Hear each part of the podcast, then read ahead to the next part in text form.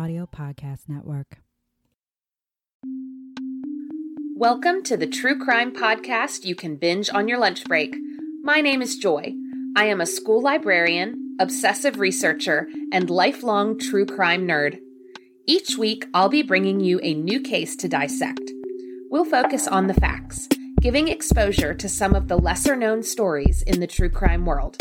You never know what you might learn. This is Bite-Sized Crime.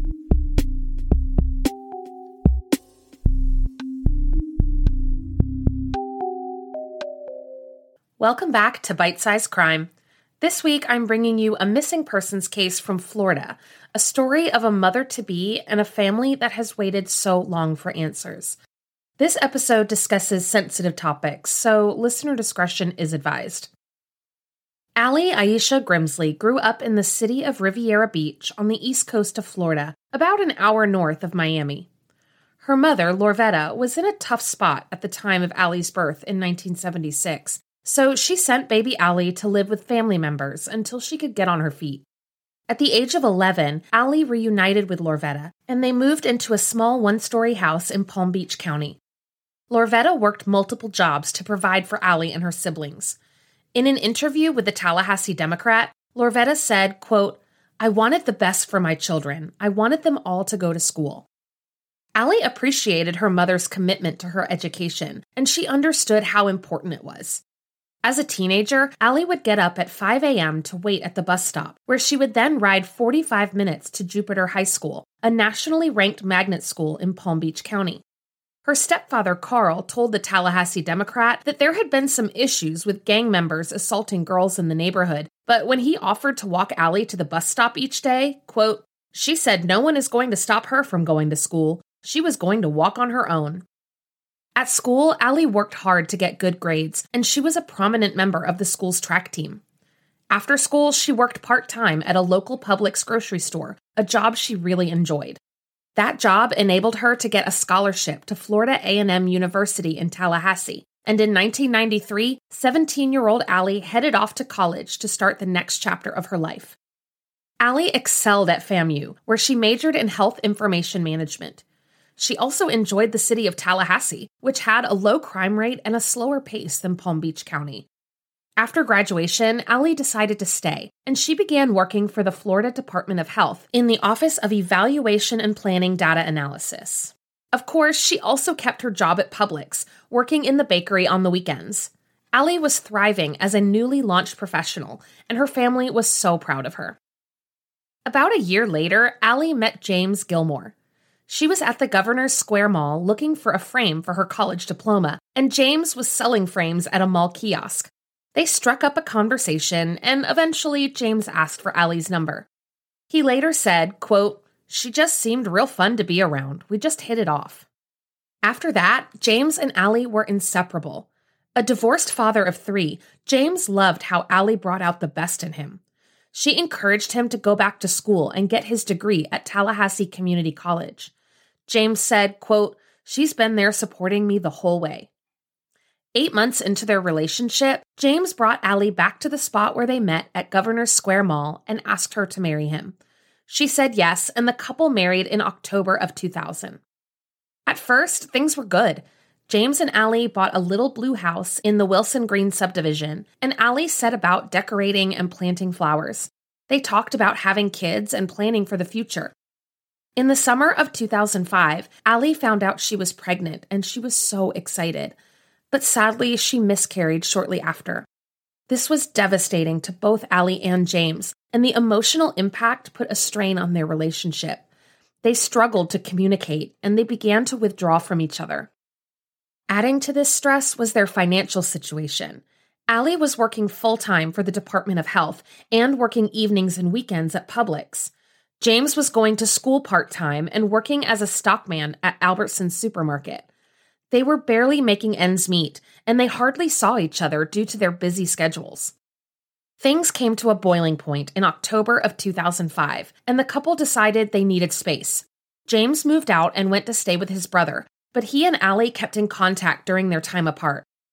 Not long after their separation, Allie discovered that she was pregnant again, and she was over the moon.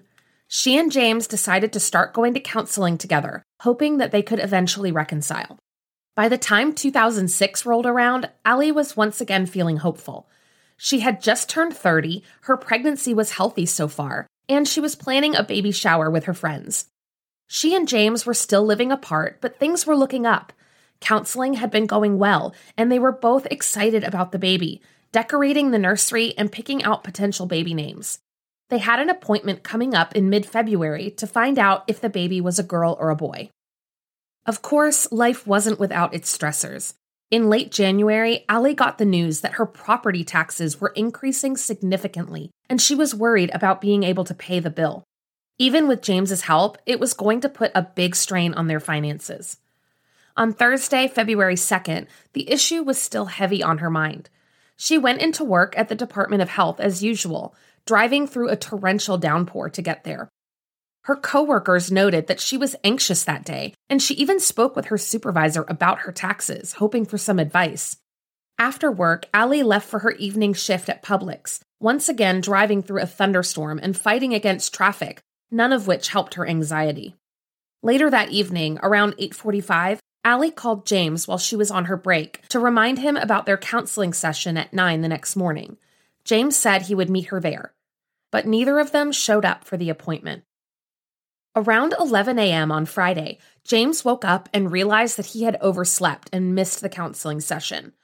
Figuring that Allie had already gone to work by that time, James called her office and left a message, apologizing for missing the appointment. But Allie wasn't at work. Her coworkers knew she'd had an appointment that morning, so they assumed that she would be in later, and her supervisor was out sick that day, so she didn't know that Allie wasn't there. Everyone just assumed that Allie was somewhere else. But by Saturday, James was getting worried.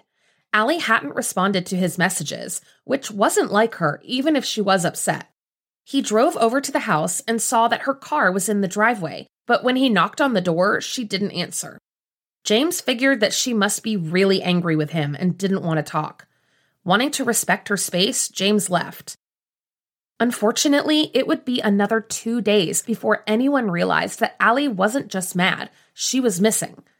When she didn't show up for work on Monday and her supervisor realized she hadn't been there Friday either, she tried calling Allie's home phone over and over again to no avail. She finally drove over to Allie's house with another coworker, and the two banged on the doors and windows, hoping to get a response. They noticed that one of the bedroom lights was on, as well as the floodlight in the front of the house. If Allie was home and hurt, she may not have been able to get to the door. Her coworkers decided to call the police. When officers from the Tallahassee Police Department arrived, they agreed with Allie's coworkers. It was likely that Allie was inside and in need of assistance. They were able to get into the house, but once they did, they quickly realized that Allie was not there. The house was quiet and seemingly undisturbed. In Allie's bedroom, the light was on, and the bed sheets were pulled back, a book on prenatal care next to the pillow. On the end of the bed, Allie's Publix uniform was laid out, indicating that she had made it home after her shift on Thursday night. Officers observed that there were no obvious signs of a struggle. It appeared as though Allie had been lying in bed reading, then had gotten up for some reason. When officers searched Allie's vehicle, they found that her purse was inside the car with her work keys, but her house keys and car keys were missing. Apparently, leaving her purse in the car wasn't unusual for Allie. Her friend said she often did this, but always locked the car behind her. Investigators were left wondering, why would Allie leave the house so late at night after already getting settled into bed? And where would she go without a car? The next day, a forensic unit searched the house, attempting to find evidence that may have been missed on the first search. They took Allie's computer back to the lab for analysis, just in case there were any clues in her emails or personal files. Detectives also began canvassing the neighborhood, knocking on doors and asking for any information about Allie. They interviewed Allie's friends, coworkers, and family members. All of them said the same thing. Allie wasn't the type to just walk away without telling anyone. The search for Allie spread across town, starting in her small subdivision and extending into nearby construction sites and wooded areas. Lieutenant Edward Smith, head of the Criminal Investigations Unit, told reporters that although they couldn't say whether foul play was involved in Allie's disappearance, quote, "we're ruling it as suspicious." Naturally, some of that suspicion fell on Allie's estranged husband, James. He was questioned by police multiple times, but they always stated that he was cooperative and willing to help with the investigation. He voluntarily submitted to a polygraph and passed. James spoke with the Tallahassee Democrat early on, saying, quote, "I want everybody to know and understand how much I love and miss Allie.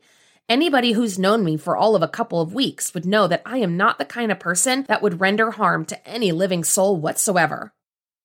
On February tenth, a week after Allie disappeared, nearly two hundred people gathered for a candlelight vigil, sharing encouraging messages with Allie's family and praying for her safe return.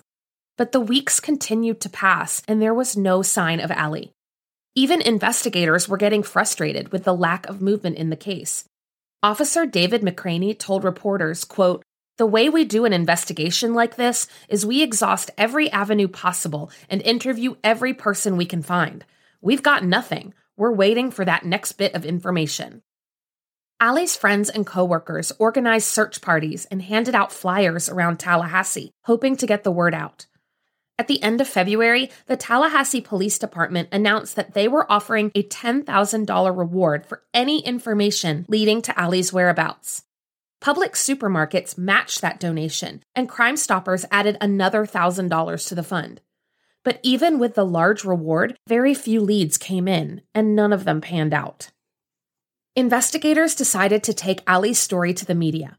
Her case was featured on national shows like Nancy Grace and Anderson Cooper, with members of the Tallahassee Police Department answering questions about the case and asking the public for help. They hoped that the story of a pregnant woman disappearing without a trace would capture the public's attention and bring in new leads. In March, a local advertising agency donated a large billboard on a main road just a mile outside of Allie's neighborhood. Allie's smile shone down on passersby, the tip line phone number prominently displayed. By this time, the reward had grown to thirty thousand dollars, and everyone was hoping for new information. The search for Allie continued. In April, the Class Kids Foundation partnered with a local canine search and rescue group to canvass the Apalachicola National Forest, which spans over six hundred thousand acres in the Florida Panhandle. Hundreds of volunteers joined the search, and news outlets reported that teams handed over fifteen possible clues to authorities at the end of the first day. But if anything ever came of those clues, investigators have never said. Unfortunately, none of these searches brought Allie home, and as time passed, there was less attention on her case. In February of two thousand seven, a year after Allie disappeared, investigators revealed some new information. On the night of her disappearance, Allie had gotten a phone call at twelve forty-seven a.m., but authorities wouldn't say who had called. They also said that they had recently gotten lab results back on certain pieces of evidence, and they were sharing that information with the state attorney's office. In yet another bombshell, investigators announced that although they originally had four suspects in the case, they were now narrowing their focus. For many who were following Allie's case, this was brand new information. Who were the four suspects, and what did it mean that the investigation had narrowed? Did the police know what happened to Allie and who had been involved? It was obvious that Allie's husband James was one of the four suspects, but he maintained his innocence, and police continued to assert that James had been cooperative from the beginning. If they thought he had anything to do with Allie's disappearance, they didn't have enough evidence to prove it, and they never filed any charges against him. In July of two thousand seven, Allie's case was assigned to the Tallahassee Police Department's Major Case Assessment Team, the unit that handles cold cases. Investigators said that all their leads had been exhausted, and it was time for the case to be looked at with new eyes. A rotating team of detectives would look at Allie's case on a regular basis, searching for new clues and answering old questions. It would be another fourteen years before any of those answers came to light. On October eleventh, twenty twenty-one, the Tallahassee Police Department announced that they had a suspect in the disappearance of Allie Gilmore, forty-year-old Dwight Aldridge. They also revealed that he was the one who called Allie the night she disappeared. Allie met Dwight in October of two thousand five, not long after she and James had separated. According to Allie's family, she had gone to homecoming at FAMU and had run into Dwight, who was tall and handsome and swept her off her feet. Allie's sister, Tracy, believes that Allie fell for Dwight right away, and there were even questions about her baby's paternity. In December of two thousand five, Allie sent Tracy an email, part of which read, quote, "Dwight and I still talk about two or three times a day. We still see each other three times a week. He said I changed since I'm pregnant. My past miscarriage haunts me every few days. Then, on top of all that, the paternity issues." Apparently, Dwight even went to several ultrasound appointments with Allie, which she noted in her day planner. According to James, Allie told him about her relationship with Dwight during one of their counseling sessions, but they were both still determined to make their marriage work. He told W C T V, quote, "We were going to work it out either way. In my brain, that's where I was. I did not not want to be with her." Allie's family confirmed this. Allie told them repeatedly that she loved James and wanted to work things out with him. In the early morning hours of February third, two thousand six, Dwight called Allie at home. Sometime after that, she vanished. Authorities say they asked Dwight about this call early on in the investigation, but he claimed that he was nowhere near her house. However, cell phone records showed that Dwight's phone pinged off a tower right near Allie's neighborhood at the time of the call in question. This wasn't the only lie Dwight told about Allie. In two thousand nine, he made a brief statement to the Tallahassee Democrat, claiming that he and Allie were just friends and that he didn't remember anything about the last time he spoke with her, saying, quote, "It's been so long." In addition to these statements, Dwight's past may prove troublesome for him if he is ever charged in this case. In nineteen ninety-eight, the day after his seventeenth birthday, Dwight was arrested for armed robbery and sentenced to five years in prison. He was released in two thousand three, just two years before he met Allie. It's unclear if she knew about his time in prison. He may never have mentioned it to her, especially since they were only together for a few months.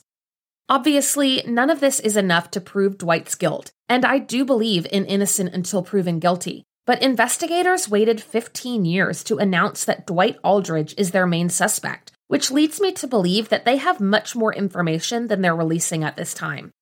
In the years since Allie's disappearance, Dwight graduated from nursing school and has been working in health administration in Tallahassee.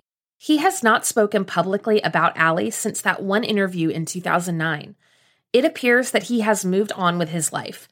He has not been officially charged in connection with Allie's disappearance. James Gilmore is also still living in Tallahassee. According to public posts on his Facebook account, James welcomed his first grandchild in twenty nineteen. And he will occasionally post pictures of himself and Allie. He spoke with W C T V in twenty twenty-one, saying, quote, "The thing that I think about more is what could have been, what could have been, and us getting back together and raising our, hopefully it was a daughter." Allie Gilmore is still missing, and her family deserves answers. At the time of her disappearance, Allie was thirty years old and four months pregnant.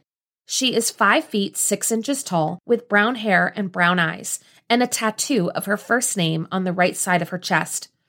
She may have been wearing a platinum and diamond wedding ring when she left her home in Tallahassee's Wilson Green neighborhood on February third, two thousand six. If you have any information about Allie's disappearance or about Dwight Aldridge, please contact the Tallahassee Police Department at eight five zero, eight nine one, four two zero zero. Or submit an anonymous tip to Crime Stoppers at eight five zero, five seven four, TIPS. Thank you for listening to Bite-Sized Crime. This episode was written, researched, and edited by me, Joy Scaglione. Theme music is by Arts Guitars. For episode transcripts, pictures, and sources, please visit bite sized crime pod dot com. You can also follow the podcast on Instagram at Bite-Sized Crime Pod. If you have a suggestion for a case I should cover, please email me at bitesizedcrimepod at gmail dot com. And be sure to subscribe and review on Apple Podcasts or wherever you like to listen.